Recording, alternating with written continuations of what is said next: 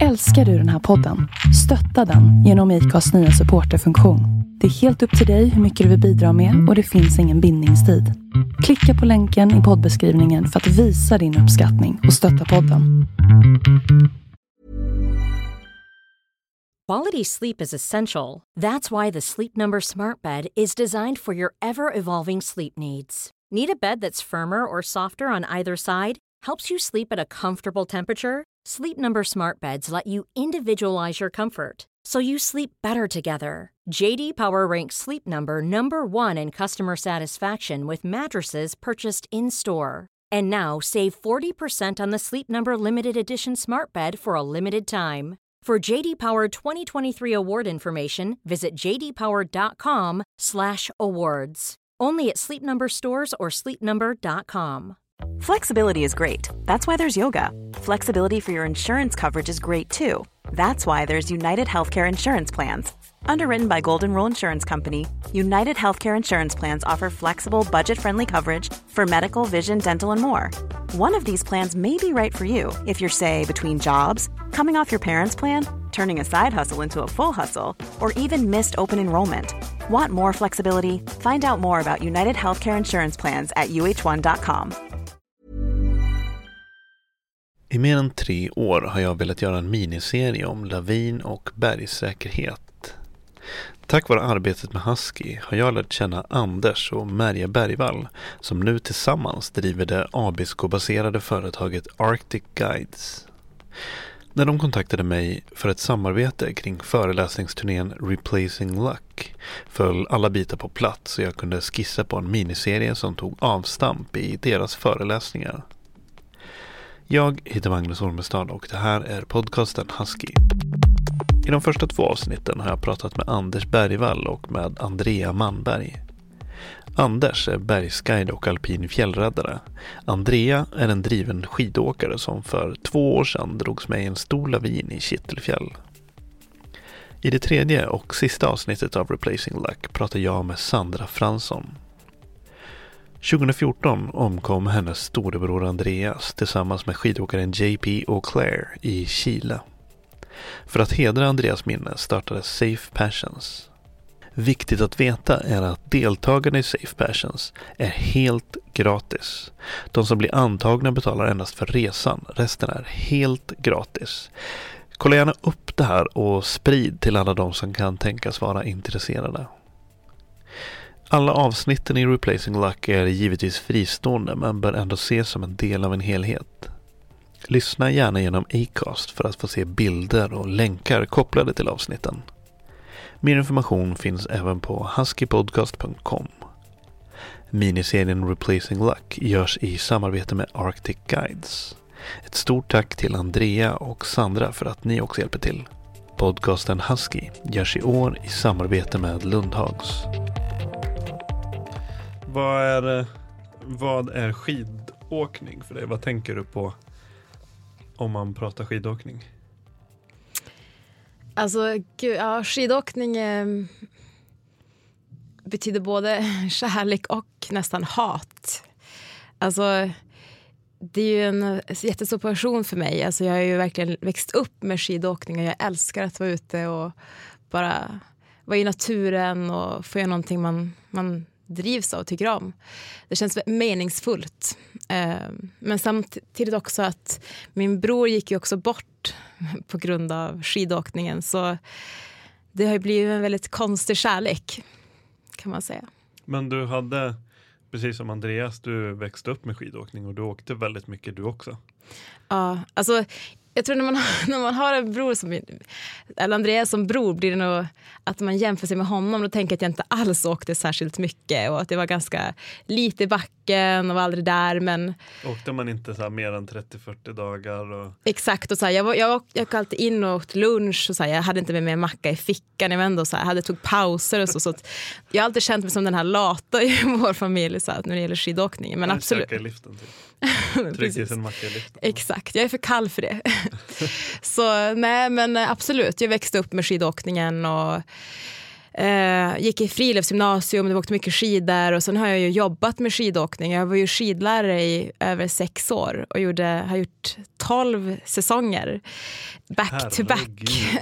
så, så jag hade inte sett sommaren på sex år när jag flyttade tillbaka till Stockholm. Då var det bara vinter som gällde. Då jobbade du på, på södra halvklotet också? Precis, jag var i Australien i Mount Hotham heter stället. Folk blir så chockade och tänker att man inte kan åka där. Men det, men det är väldigt bra åkning. Så jag var där och åkte skidor och så var jag på lite mer, alla möjliga ställen då i både i USA och i Alperna och i, också, också Japan. Um, så att, ja, skidåkning var en, en stor del för mig med, kan man verkligen säga. Um, när, man, när man träffar dig och när man träffade Andreas så ni är bägge två väldigt eh, passionerade. Eh, och Andreas var ju väldigt passionerad när det gällde skidåkningen när han var liten och när han började just att det var liksom allt för honom. Ha, var han alltid så när han var liten och växte upp? Var han alltid så passionerad och driven? Gud ja, verkligen. Alltså, I allt han gjorde så var han verkligen... Eh, han gick verkligen all in. Uh, han... Uh, allt från att uh, han skulle bli bra på språk till att han skulle bli bra på hockey mycket till att, ja, jag vet inte vad, så skulle han bara, han skulle bli bäst. Och han satte all möda till det. Jag kommer ihåg när jag nämnde till honom bara att Nej, men nu ska jag börja träna och bli lite mer, bli bättre på det. Då bara, men jättebra, då bygger vi upp ett schema för dig. Så skulle jag då springa, men jag, jag skojar inte, men två mil per dag, göra tusen situps per dag. Det var så här, det var som inte, för mig var det som för mycket hela tiden. Det var inte så här det normala, utan allt skulle gå till överdrift enligt min författning. Så att, ja, med honom var allting väldigt extremt. Så att så fort jag försökte göra någonting och tänkte så att nu ska jag börja lära mig något så kände jag att jag aldrig gjorde det fullt ut för jag visste att man alltid kunde göra mer.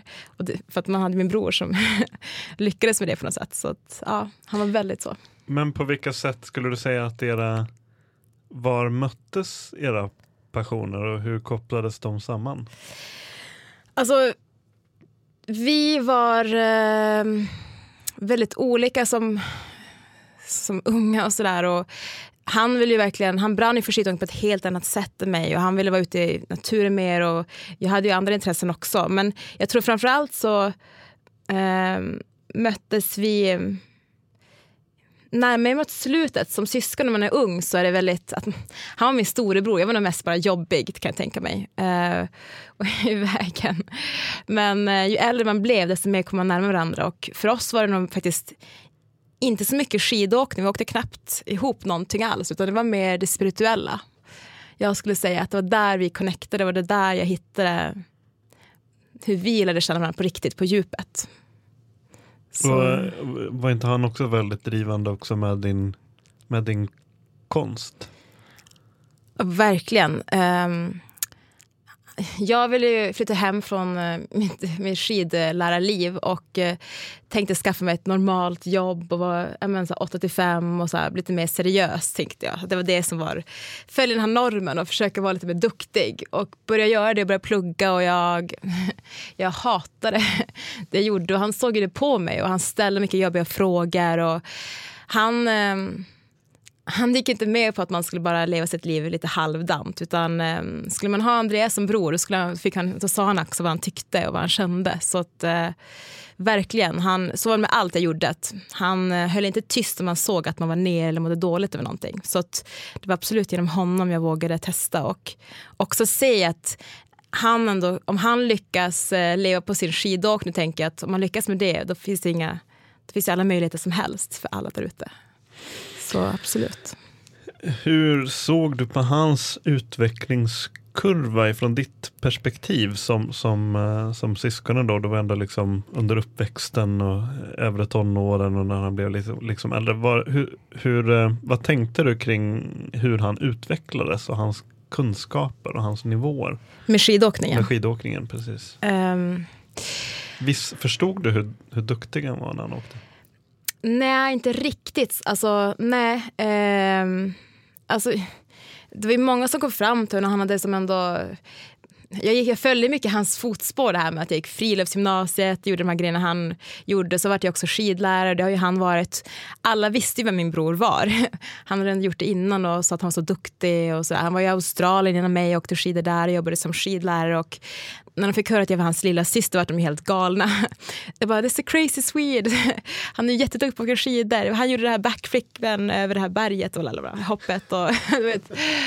Så absolut, någon aning hade man väl men, eh, men inte riktigt nej. Alltså, han var ju mer som en bror för mig. Vi, och igen, vi pratade inte så mycket skidåkning, vi pratade mer om annat. Så för mig kom det väl när Ja, men när han fick de stora sponsorerna och när han började ändå synas på och fick så mycket följare på Youtube-kanalerna och så här. Det var väl då jag började inse att han ändå hade var ganska stor. Så. Um, ehm, för det var ju en, en, väldigt, en väldigt speciell värld han vistades i. Såg du någon förändringsprocess i, i honom för de risker som han utsatte sig för? Från det att han var ung tills han blev lite äldre? Um, absolut. Uh, jag tror framförallt så var det nog att uh, hans olyckan hade fyra år tidigare där han bröt nacken. Och då kunde han, kommer jag ihåg att han pratade mycket om det efteråt. Att saker som han insåg att han inte, han lyssnade inte på sin magkänsla och han tog ganska många, inte fel, ja, men lite fel beslut kan man väl säga. Och um, tänkte väl att man kan nästan övervinna allt. Men, men då fick han en riktig så tankeställare. Um, enligt mitt perspektiv då. Uh, och uh, vart mycket mer säkerhetstänk och många kanske tror att han var väldigt uh, den här galna skidåkaren. Men han um, studerade ju också till bergsguide. Det började han ju också göra efter, den här utbildningen, eller efter sin första olycka. Och, um, var, ja, men verkligen, säkerhet var ju jätteviktigt för honom. Han ville i alla fall veta han ville minimera det så mycket som möjligt eh, och så ville han ju veta vad riskerna var, fanns och vilka de var så att han själv kunde avgöra om de var värda.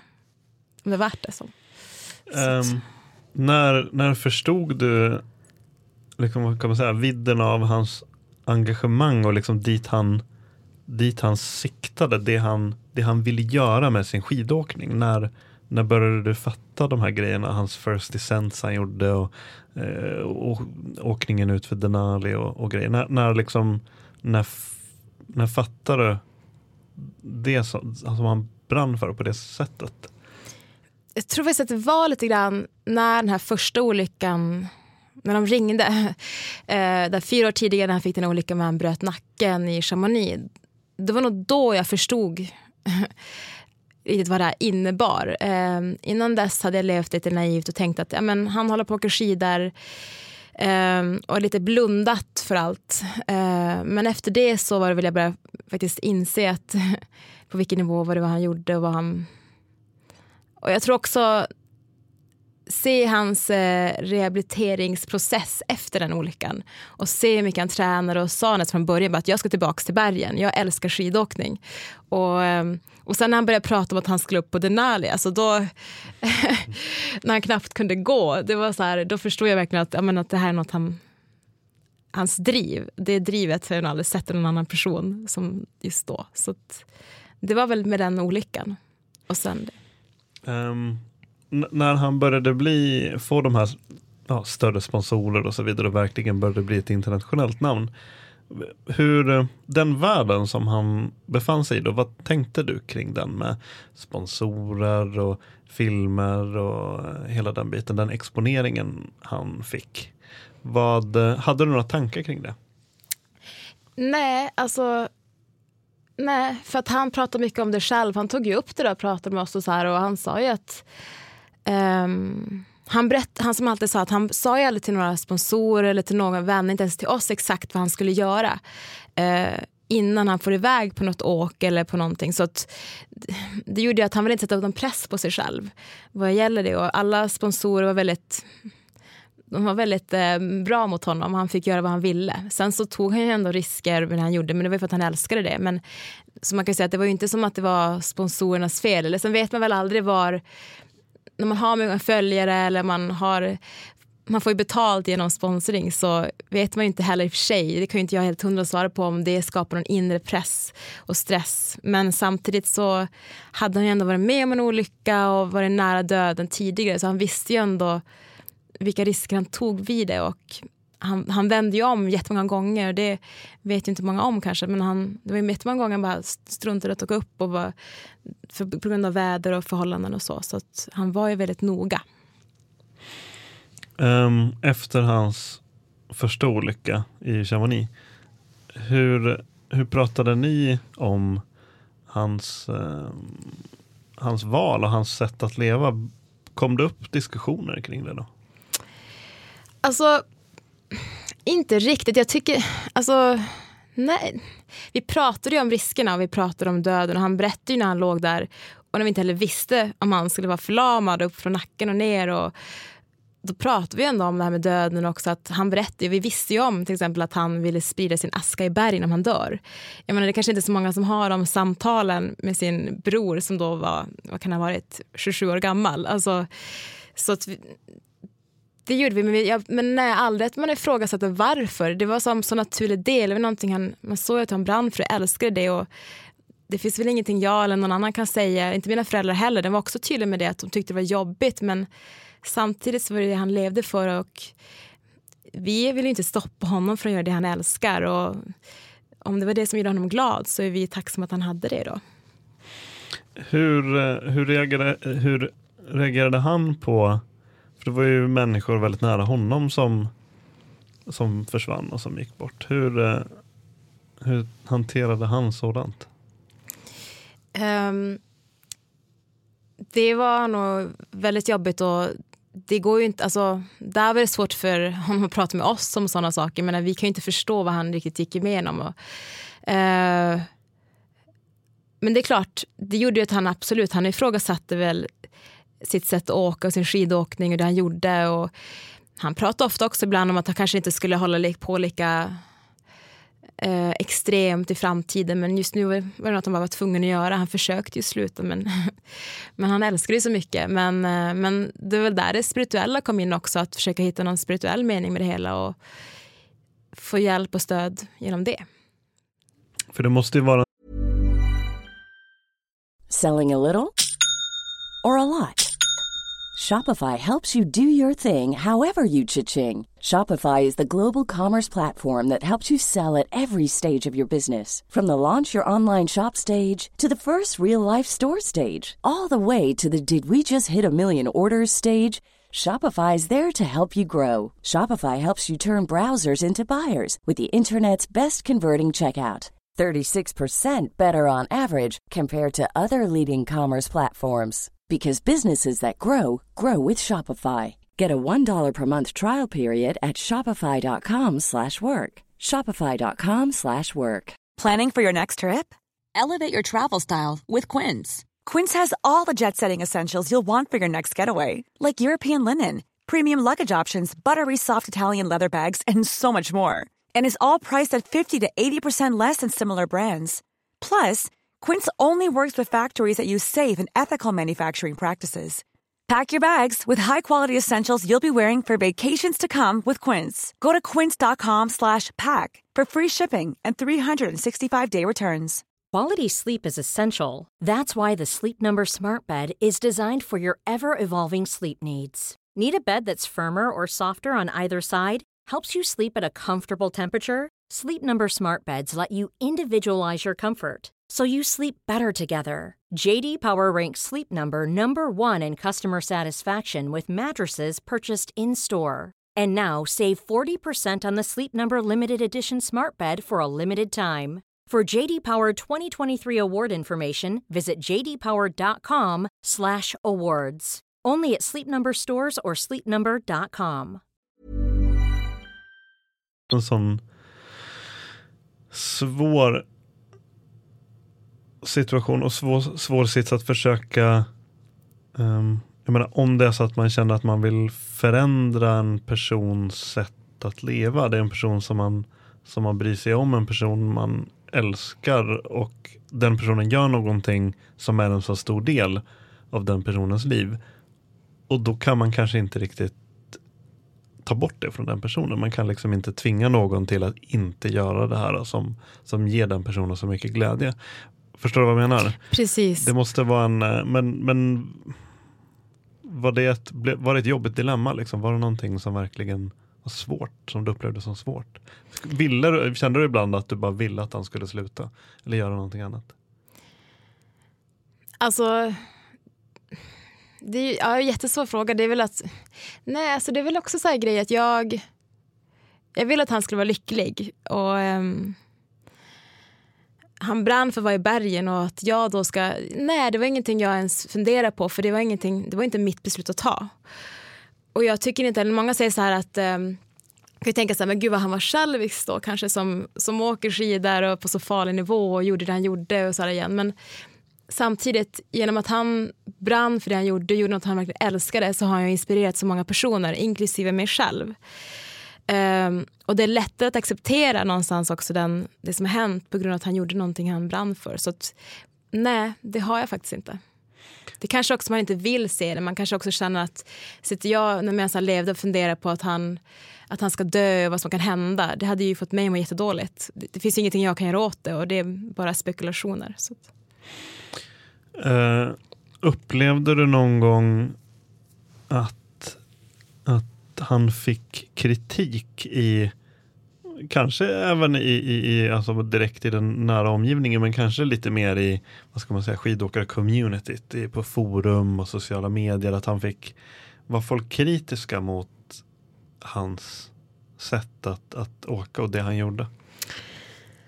Um, det var faktiskt ingenting vi pratade om så jag ska nog inte riktigt säga alltså, någonting om det. Nu efteråt i och för sig har man ju fått höra har ju folk undrat och fått som sagt att tycker kanske att han var lite små, små galen. Men, eh, men det, nej, det är väl ingenting jag funderar så jättemycket på faktiskt. Så. Nej. Du var med på den första premiärföreläsningen av uh, Replacing Luck med uh, Anders och Maria.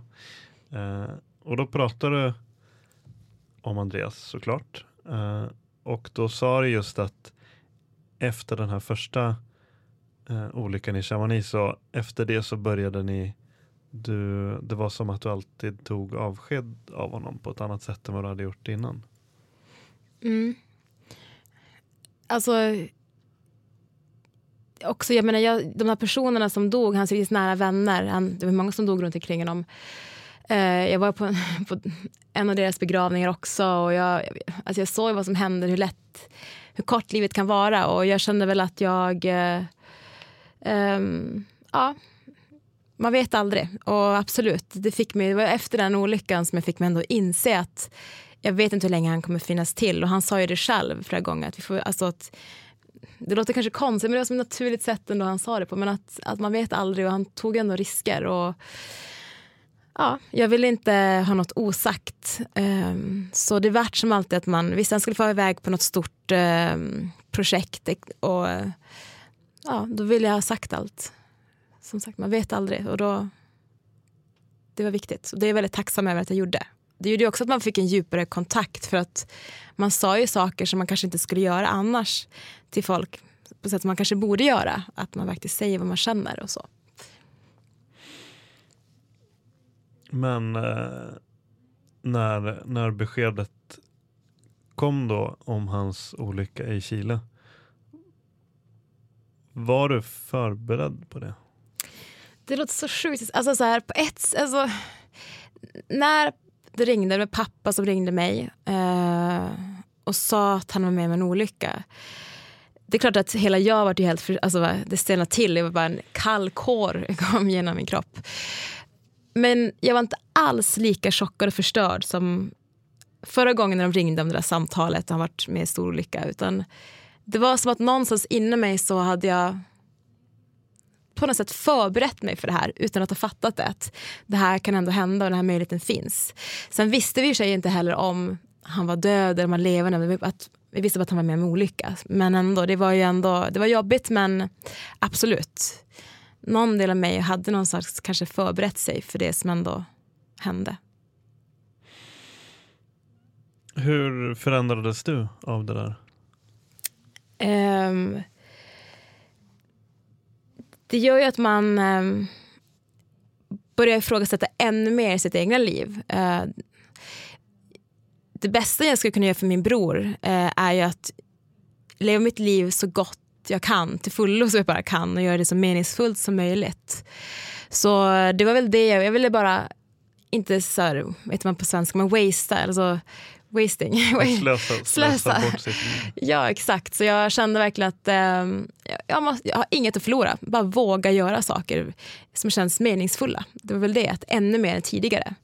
Och förut höll jag på med konst eh, med på deltid men då tänkte jag nej nu ska jag göra det här heltid. Nu ska jag satsa på det här och se vad som händer. Det var ett exempel då. Så absolut. Och sen ja, bli mycket mer spirituell efter Som det. Vi, när vi pratade lite grann nu innan intervjun just det här med att, att eh, det går inte att förneka att döden ändå spelar en, en viktig roll i vårt liv och det är en roll som väldigt ofta eh, glöms bort kanske. Alltså verkligen. Jag tycker man borde prata mer om döden i samhället. Jag tycker att igen, det ska inte handla om bara att man pratar död och hemskheter men det är en bra frågeställning att sätta sig själv i. att Livet är verkligen kort. och jag tycker att man ska våga fråga sig själv vad som är viktigt här i livet. Och eh, döden tar ju upp det på ett helt annat sätt. Och fast det är väldigt svårt att förlora min bror, jag saknar honom jättemycket och det går verkligen upp och ner i min sorgeprocess. Så eh, känner jag samtidigt sån tacksamhet för att för det han gjorde. Att han, jag, menar, jag vet att han levde sitt liv till fullo och han var lycklig med det han gjorde. Och han har nog fått uppleva mycket mer än de flesta kommer uppleva hela sin livstid. Och det gör det lättare att acceptera att han har dött än att han kanske legat sjuk på någon sjukhussäng och inte har fått uppleva någonting. Jag menar, det gör det lättare att acceptera. Och då tänker jag på min egen dödsbädd, så här, vad jag vill få ut av det här livet. Så jag tror det är viktigt att fråga sig det och inte bara slösa bort tiden. Så ställ de jobbiga frågorna till sig själv. Det tror jag är viktigt. Vad skulle du säga, eller vad tror du att, han, att Andreas har lämnat för avtryck i skidvärlden? Oj, um, jag tyckte han var väldigt bra på att sprida sin passion för skidåkningen, mycket han brann för den. Hans videos, texten han hade på sin hemsida och så där var ju också mycket ganska djupa så jag tänker väl att det var ju det här han var duktig på. Jag menar, det är så han har fått mig att börja tänka och ställa rätt frågor till mig själv och sådär. Så jag tänker att hans frågeställningar och eh, hans sätt att tänka på världen, det är nog det han efterlämnar sig mer nästan än sin skidåkning. Att han vågade eh, tänka annorlunda och utanför normen. Det är nog mer det jag tänker mig. Um, hur tänker du kring utvecklingen av eh, skidåkningen och offpiståkningen som du ser omkring dig nu, som de har skett nu de, de senaste 10-15 åren, då, parallellt nu med, med det som har hänt med Andreas. För det är lite grann det den här eh, föreläsningsserien och informationsserien från eh, Replacing Luck handlar om. Det här med att utrustningen, utvecklingen av utrustningen och hastigheter har, har gått väldigt fort medan kanske kunskapen och ödmjukheten inte har riktigt har hunnit med. Vad har du för tankar kring det? Jag tänker väl att det har väl alltid varit så, framförallt bland unga. Jag menar, som du säger, det är ju, nu är det ännu värre, eller ännu värre, jag menar, jag tycker det är kul samtidigt, men som du säger, allt från skidorna, mycket lättare att vara ute och åka skidor i uppisten än förut. Och det mm, som du säger, man har en airbag, man kan bara det, det känns som att det är, utrustningen gör det lättare för oss att ta oss ut. Men samtidigt så kanske vi inte alltid är med säkerhetsmässigt, kunskapsmässigt ute i bergen. Alltså, och också svenska fjäll och berg jämfört med att kanske komma ner till Alpen är också en stor skillnad. Um, tycker jag. Uh, så att, och vi är väldigt duktiga skidåkare. Men jag tycker nästan att egentligen, det, det har absolut, utvecklingen har kanske gjort det lite mer, men så var det redan på min ålder, eller på min tid, eller min tid som att jag är jättegammal här nu, men, men, jag, men bara när jag var på gymnasiet och ung skidåkare, så jag jag fick till och med massa kunskap. Jag gick där friluftsgymnasiet och lärde mig massor om lavinkunskap och var ute i bergen. Man åkte mycket skidor i Riksgränsen och allt det där. Och fick till och med gå och lyssna på folk som hade faktiskt varit med i laviner och verkligen fått allt det där. Men det var att jag kände mig jätteoövervinnlig. Jag tänkte att jag dör ju inte. Jag, alltså, det händer bara alla andra. Så jag tror också det har lite med att man bara som ung tro att man kan och vet bäst. Nu tänker jag mest från ungas perspektiv då, i och för sig. Och alla kanske inte håller med, men det är där jag känner att um, man måste kanske undervisa på ett bra sätt så man får ut kunskapen så det blir roligt och intressant. Um, det är väl så jag känner. Utan att det ska bli, ja också det, att det är väl också där, jag menar med Safe Passions också för jag är här, att vi har ideella föreningen, att vi vill få in passionen också, passions. Alltså det ska inte bara handla om att vi ska stå och peka finger och berätta farligt, så här. Farligt, farligt. Farligt, För det var så mycket som hände för mig. Att det var så här, det är farligt, det här kommer hända. Efter ett tag slutar jag lyssna och så tänker jag bara att ja, ja, ja, men det händer inte mig. Men att kanske komma ut och få göra det på ett kul sätt där man blandar passionen för skidåkningen och får kunskapen. Tror jag. Men kan du inte berätta lite hur, hur uh, idén och tankarna om, om Safe Passions, hur det, uh, var det kom ifrån? Det var just det att Andreas pratade väldigt ofta sista tiden innan han dog om att hur han ville tillbaka till skidsamhället och hur han ville ja, men göra någonting gott. För han fick ändå mycket hjälp och stöd när han var yngre. Eh, och ja, då kände vi att vi vill göra någonting gott nu efter hans, någonting bra av det som har hänt. Och han pratade också väldigt ofta som sagt, han pluggade till Bergsguide. Att när han skulle bli klar med sin utbildning då ville han dra ner ett gäng drivna skidåkare till eh, framförallt Chamonix och få dem att åka skidor med honom och ja, men lära sig vett i bergen. Och, eh, men göra det på ett kul sätt. Och framförallt kanske unga som kanske inte har råd att få ut och åka med, med någon bergsguide. Um, så det var väl det han ville göra och då när han, så han har ju inte det tyvärr. Och då kände jag att det var ändå en, en dröm som vi kanske kunde få till uppfyllelse i hans ära. Och när jag också själv känner att med min åkning, vad jag har hållit på med som ung, då tänker jag att alltså det är ju någonting jag också känner att det vore ju fint att kunna ge tillbaka också. Så att, ja, det var väl där det började. Och hur ser Safe Passions ut idag? Hur det ser ut idag? Nu, det är väl, igen, det är väl det här att vi vill sprida kunskap. Det ska vara en plattform vi kan sprida kunskap på, men på ett bra sätt. Som sagt igen, jag vill inte peka några finger. Det finns inget rätt och fel. Eller, jag vill inte säga, sätta in det i alla fall. Och, um, det är ju framförallt att vi vill göra det på plats. Vi vill göra det i bergen. Vi vill undervisa uh, unga skidåkare ja, i bergen. Och, um, det är väl framförallt har vi gjort det nu i Chamonix. Och vi kommer ha en kurs nu i Chamonix igen. Um, den 19 till 22 januari. Jag vet inte om den här kommer gå ut det här programmet. Ja, innan 19 till 22 januari i alla fall. så, man, så man kan ansöka i alla fall till den 20 november um, till det om man är ung, driven skidåkare.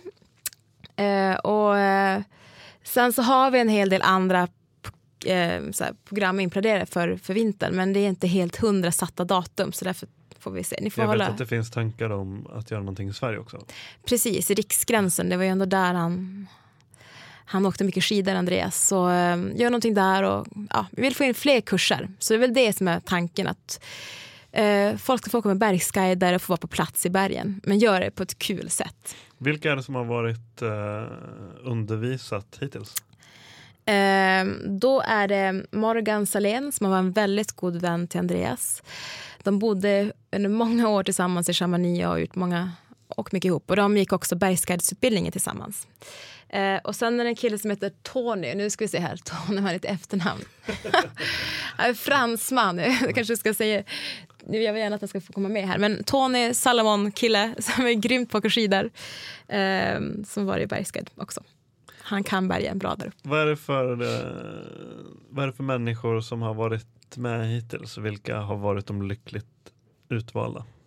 Alltså du menar av kursdeltagarna? Av, av kursdeltagarna. Vad är det för typ av, uh, om du kan få generalisera lite, vad är det för typ av människor som har varit med hittills? Um, det är också så här, jag, jag har varit noga med att Morgan, som är Morgan Selin, han driver själva kurserna. Så jag försöker så här, marknadsföra, locka unga personer att komma dit. Men det är han som väljer ut i sista slutligen. Men, men, eh, men det är absolut, det är unga drivna åkare. Så att man ska ändå känna sig bekväm att ut och åka skidor i bergen. Och kanske testa turen lite grann i alla fall. Och, men, ska känna sig bekväm utanför pisten och har åkt en hel del. Så, ehm, och vill gå ta vidare till nästa steg. Kanske lära sig mer om allt från feedingsmoment till glaciärskidåkning. Och, och då måste man ändå ha en viss nivå på skidåkningen. Och sen åker vi mycket då i Chamonix i branta områden så då behöver man ändå ha en ganska bra kunskap sen innan. Um, för det är ju också så här och jag vill också säga bara, också om ni hör det, för vidare fram, framtida så här, kurser också, att vi hade fyra tjejer och fyra killar förra året. Vi vill gärna se att fler tjejer, alltså tjejer, ja, jag bara säger att vi, vi är så bra på att bara ofta är så att de är bättre ibland på att åka skidor. De är så himla grymma men vi vill bara, jag tror inte det. Så att nu när jag säger de här grejerna att man ska vara en grym åkare, jag är helt övertygad om att det finns massa grymma tjejer där ute. Så att vi vill ha fler tjejer som söker. Vi vill gärna se att det ska vara minst hälften tjejer på de här kurserna. Så att, ja. Vad vänder man sig om man vill ansöka? Man går in på Safe Passions hemsida, andreasfransson.se. Uh, och så finns det information därifrån hur man går vidare, vidare därifrån. Uh, och just nu är det då den här kursen i Chamonix. Men så fort det kommer upp någon mer information så lägger vi upp det där. Um, för det är ju som sagt, det blir lätt att vi har pratat väldigt mycket om det mörka uh, och de hemska konsekvenserna so som det kan ha, eh, livet i bergen så att säga. Men det är ju det är ju glädjen som är det centrala och passionen och glädjen som är det centrala. Så det, är ju, det handlar väl helt enkelt om att, att överbrygga det här mellanrummet mellan glädje och passion och ett säkerhetstänk kring sin omgivning och kring bergen. Precis. Eh, jag håller med dig. Alltså, ja, det, ska vara kul. Alltså, man, det är ju därför vi är här. menar, om inte vi får ha och göra meningsfulla saker i det här livet då, kan vi, då finns det ingen mening alls att leva, känner jag. jag menar, vi kan ju dö imorgon bitti när vi är ute och kör bil. Alltså, så att, men det handlar mer om att vi ska ut i bergen och det, jag tänker inte sätta någon dömande finger på hur folk ska åka så länge man inte gör det farligt för andra. Men eh, om man har kunskapen och vet vad man gör så kan man sen ta ett bra beslut utifrån den kunskap man har. Och då kan man själv välja vilka risker man är villig att ta. Det är där jag tror det viktiga är. Så man inte bara, som jag också var när jag var ung, så här, naivt tänker att det löser sig. Det händer inte mig. Och jag hade tur många gånger. Det är inte tur som ska spela in där. Lite tur har man ju också, men, men framförallt ska det vara kunskapen som avgör. Så det tror jag är viktiga. Men som sagt igen, jag vill inte heller ska handla om det där peka finger. Skidåkning är jättekul och jag tycker man ska ut. Om det är en stor passion för en så ska man ut och åka skidor. Ha kul. Är det någonting annat som du vill tillägga? Um, nej, tyckte, nej, jag tycker det var bra. Vi har ringat in det. Jag tycker det. Ja, om man har några frågor också, eller har några bra, jo det kan jag säga, att om man har några bra frågor eller bra idéer eh, på vad vi kan göra med Safe Passions eh, får man jättegärna kontakta eh, oss eller mig. Eh, bara gå in på Safe Passions hemsida igen och skriv ett mail så läser jag om man har någon bra idé eller så. Någon bra samarbete. Hur ser dina vinterplaner ut? Just nu är det min konst, eh, så, så jag målar mycket. Jag har projekt med gallerier som är just i bergen. Eh, så vi får väl se. Det väl, jag tänker väl att eh, gå allt igenom så kommer jag väl åka dit och åka skidor, där min konst hamnar. Det låter alldeles fantastiskt. Lycka mm. till. Mm. Tack så mycket. Som jag sa i början så är alltså deltagandet i Safe Passions helt gratis för de som blir antagna. Miniserien Replacing Luck görs i samarbete med Arctic Guide som utöver resor även erbjuder kurser och utbildningar inom allt från alpin klättring och glaciärsäkerhet till lavinkunskap. Missa inte de två första avsnitten av miniserien Replacing Luck. Podcasten Husky görs i samarbete med Lundhags. Den produceras av Husky Productions. Musiken görs av Joel Mull. you